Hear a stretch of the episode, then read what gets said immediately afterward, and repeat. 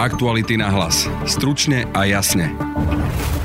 Parlament dnes zostal paralizovaný. Schôdzu, na ktorej chceli Smer SD a SNS presadiť zvýšenie prídavku na dieťa, 13. dôchodok a zrušenie dialničných známok, zablokovali poslanci okolo Miroslava Beblavého.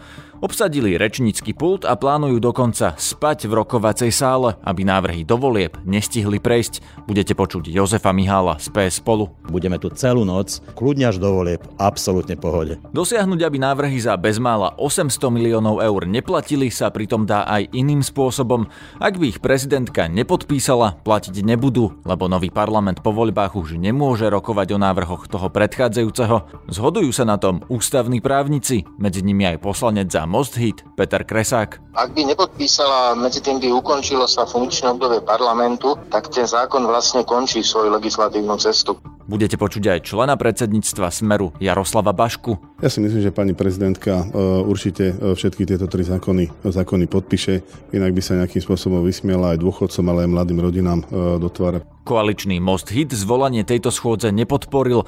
Smer SD a SNS ju zvolali s pomocou Kotlebovcov a nečakane aj hlasmi poslancov, ktorí odišli z SAS a dnes sú v demokratickej strane, napríklad Jozef Rajtár a Lubomír Galko. To je obrovská väčšina dôchodcov, ktorí žijú ako žobráci. Prinesieme aj reakciu ministra dopravy Arpáda Eršeka, ktorý sa postavil proti rušeniu diálničných známok a aj reakciu dvojky na kandidátke SNS Jaroslava Pašku. Počúvate podcast Aktuality na hlas, moje meno je Peter Hanák. Sociálne opatrenia dva týždne pred voľbami nakoniec nemusia prejsť. Opozícia chce blokovať parlament. Dnes rečnícky pult zablokovali nezaradení poslanci, ktorí aktuálne kandidujú za PS spolu. Miroslav Beblavý, Martin Poliačik a ďalší odmietli rešpektovať výzvu predsedu parlamentu Andreja Danka, ktorých vykázal zo sály a plánujú blokovať pult aj ráno, na kedy bola schôdza odročená. A to aj s vedomím, že tým porušujú rokovací poriadok. Rozprával som sa s Jozefom Mihálom z PS spolu. Keď sme už niečo začali, tak to pekne aj dokončíme. To znamená, e, pokiaľ sme sa rozhodli, že jediná možnosť, e, ako nedovoliť vybrakovanie štátneho rozpočtu touto nezodpovednou novou koalíciou, ktorú si vytvára Smer, SNS a LSNS, tak e, jediná možnosť, ako tomu zabrániť, je blokovať, e, aby sa takáto schôdza mohla uskutočniť a my sme odhodlaní e, tu zostať čo najdlhšie. A ak sa teda pán predseda Danko rozhodol, že začiatok, respektíve schôdza sa prerušila a bude pokračovať zajtra o 9, tak my v každom prípade zostávame v parlamente, blokujeme rokovací pultík, aby nás tam nebodaj nejakým spôsobom teda nevytlačili, aby, aby sme, aby sme e, dali najavo to svoje odhodlanie, že to myslíme vážne a budeme tu celú noc, budeme tu celú noc až do zajtrajšieho rána a ráno o 9. budeme samozrejme pokračovať v tej blokácii. Aký to má zmysel blokovať rokovací pultík Národnej rady? Má to ten zmysel, že tým pádom e, táto nová koalícia Smeru, SNS a Kotlebovcov nebude môcť prerokovať tieto e, veľmi škodlivé zákony, ktoré chcú prijať na poslednú chvíľu, e, zanechať ešte prázdnejšiu špajzu. E, verím, že novej vláde, ale tá prázdna špajza je hrozivá, ten deficit rozpočtu, to je niečo neuveriteľné, čo chcú vlastne urobiť. Pán Michal, ale dokedy? Dokedy sa to dá? Dokedy vôbec môžete?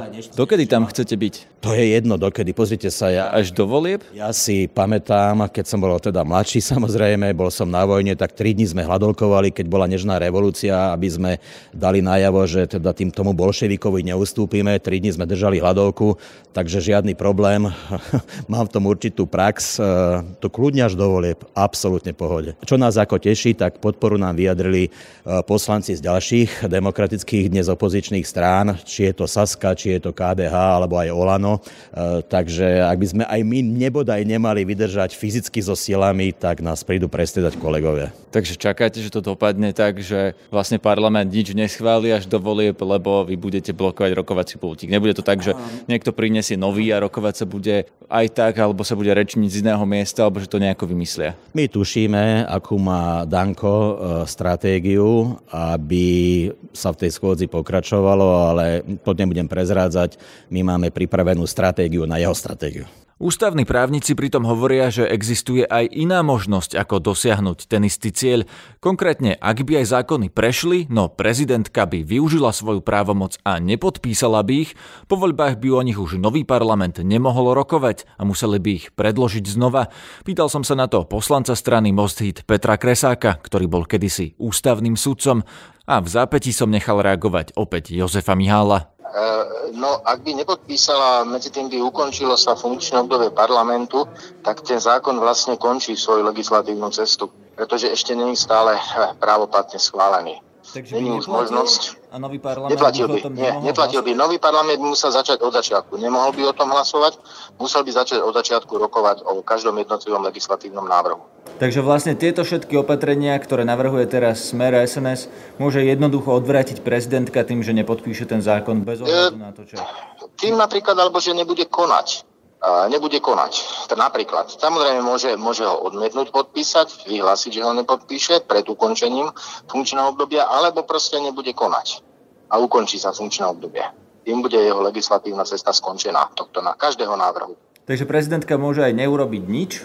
A aj tak... Áno to nebude platiť tie opatrenia. Áno. Nie je to taká trochu Matovičovina, že vlastne len zaujmete pozornosť, ale dalo by sa to vyriešiť aj inak? A ja teda doplním aj to, že ako by sa to dalo, lebo ak to prezidentka nepodpíše, vieme o stanovisku viacerých ústavných právnikov, že ďalší parlament už nemôže rokovať o návrhoch toho predchádzajúceho, čiže dalo by sa to aj bez tohto, nie?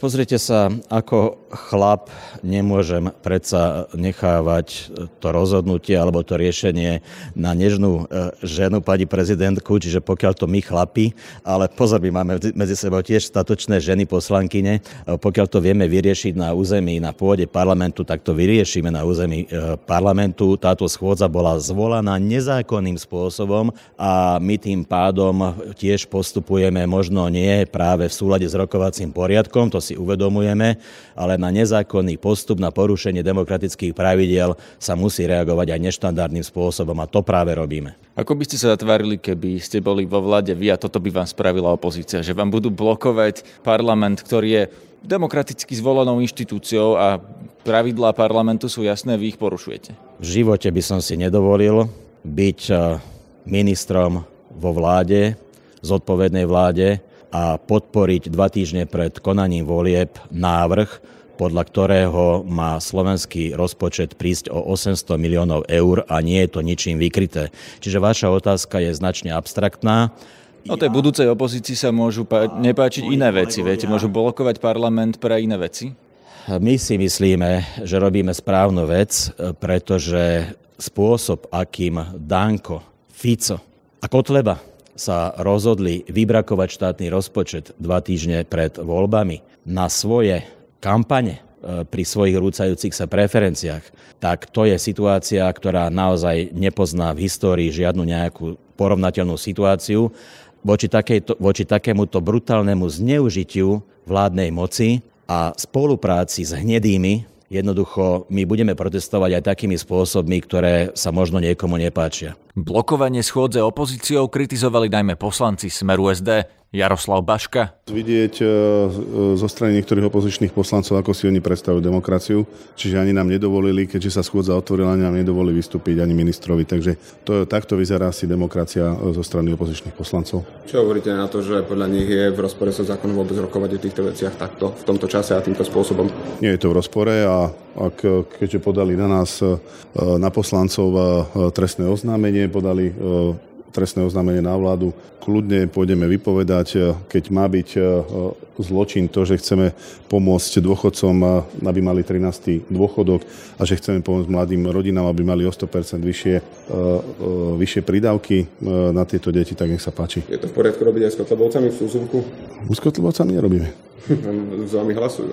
S nami nehlasujú. No, otvorila sa skôr. ja som zvedavý, ja som veľmi rád a uvidíme teda, či aj napríklad Olano zahlasuje za uh, tieto naše návrhy, pretože Olano sa vyjadrilo viackrát, že, vždy, že nikdy nezrušia, keď budú vo vlade uh, tieto sociálne balíčky a teraz je teda na nich, či Olano zahlasuje.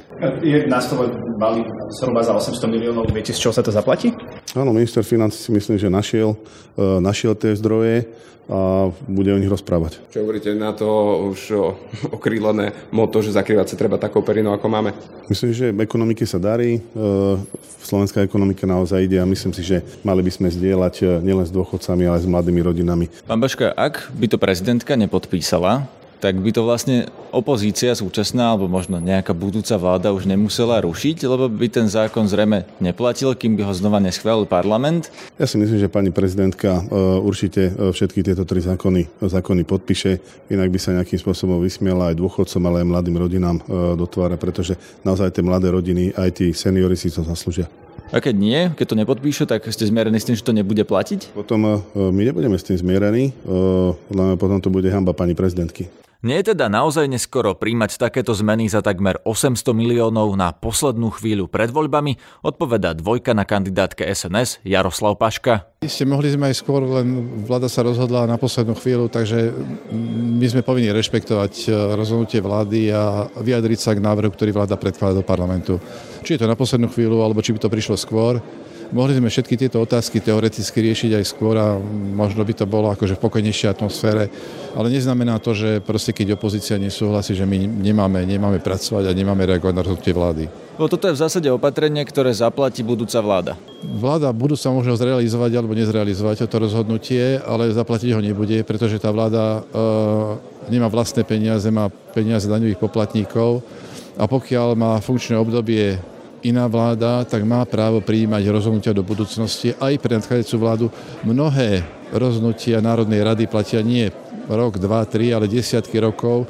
Je tam taká špekulácia, že, sa, že vlastne prezidentka, ak to nepodpíše a, a tie zákony sa vrátia do parlamentu, že Národná rada už o tom nebude môcť znova hlasovať, lebo rokovací poriadok hovorí, že sa to nedá. Čo si o tom myslíte? Nevychádzam z toho, že by to pani, pani prezidentka nepodpísala, nepodpísala, pokiaľ ja viem, tak nemá dôvod na to, aby odmietla uh, tieto opatrenia skôr vychádzam z pozitívneho hodnotenia aj z pozitívneho správania sa pani prezidentky. Ak e, návrhy prejdú a získajú väčšinu poslancov, tak bude potrebné ich rešpektovať a budúca vláda samozrejme môže e, nejakým spôsobom meniť tieto rozhodnutia, upravovať, ale že by do toho mala vstúpať pani prezidentka, tam naozaj nevidím vážny dôvod. Proti návrhu SNS na zrušenie diálničných známok sa postavil aj minister dopravy Arpad Eršek z Mosta Hit. Keď si videlíme 50 eur, čo je najvyššia diálničná známka, ktorá platí na Slovensku, je najnižšia v okolitých krajinách, ktorá sa 11 rokov nezvyšovala. A keď videli, videlíte 50 s 365 dňami, tak vám 0,114 centov vyjde, 0,14 centov vyjde na jeden deň. Myslím si, že ale výpadok z tohto, že nebudeme vyberať diálničné známky, má dva dopady. Jeden je to, že každý bude chodiť cez Slovensko aj zahraničný vodič, pretože nebude platiť nič. A na druhej strane je to výpadok 80 miliónov národnej diálničnej spoločnosti, ktorým nemôžem súhlasiť, aj keď robíme z toho kampaň v tejto poslednej chvíli. Ja by som vyznal, vyzval pána predsedu eh, Danka, aby sa vyjadroval svojim rezortom, ktoré má, aby sa nevyjadroval, nevyjadroval doprave, pretože ako posledne v Exprese nevedel ani pán predseda povedať, koľko stojí asi výstavba kilometra diálnic.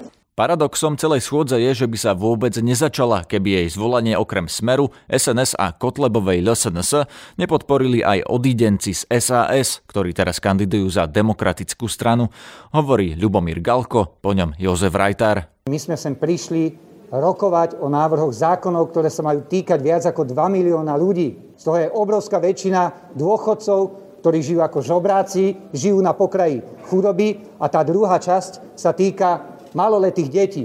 A o takýchto návrhoch zákonov vždy budeme vyrokovať. Vždy. Ak by nebola otvorená schôdza, tak tu dnes vidíme kričiacich smerákov, ktorí hulákajú, že opozícia je antisociálna a že nemyslí na ľudí, na dôchodcov, na mladé rodiny. To by sa stalo. Predseda demokratickej strany Michal Kraučík vyzval poslancov, aby opustili kandidátku DS, lebo podľa neho sa týmto podieľajú na volebnej korupcii. Lubomír Galko tvrdí, že si to s ním medzi tým už vydiskutovali. To je na dnes všetko. Počúvajte nás opäť zajtra. Zdraví vás Peter Hanák. Aktuality na hlas. Stručne a jasne.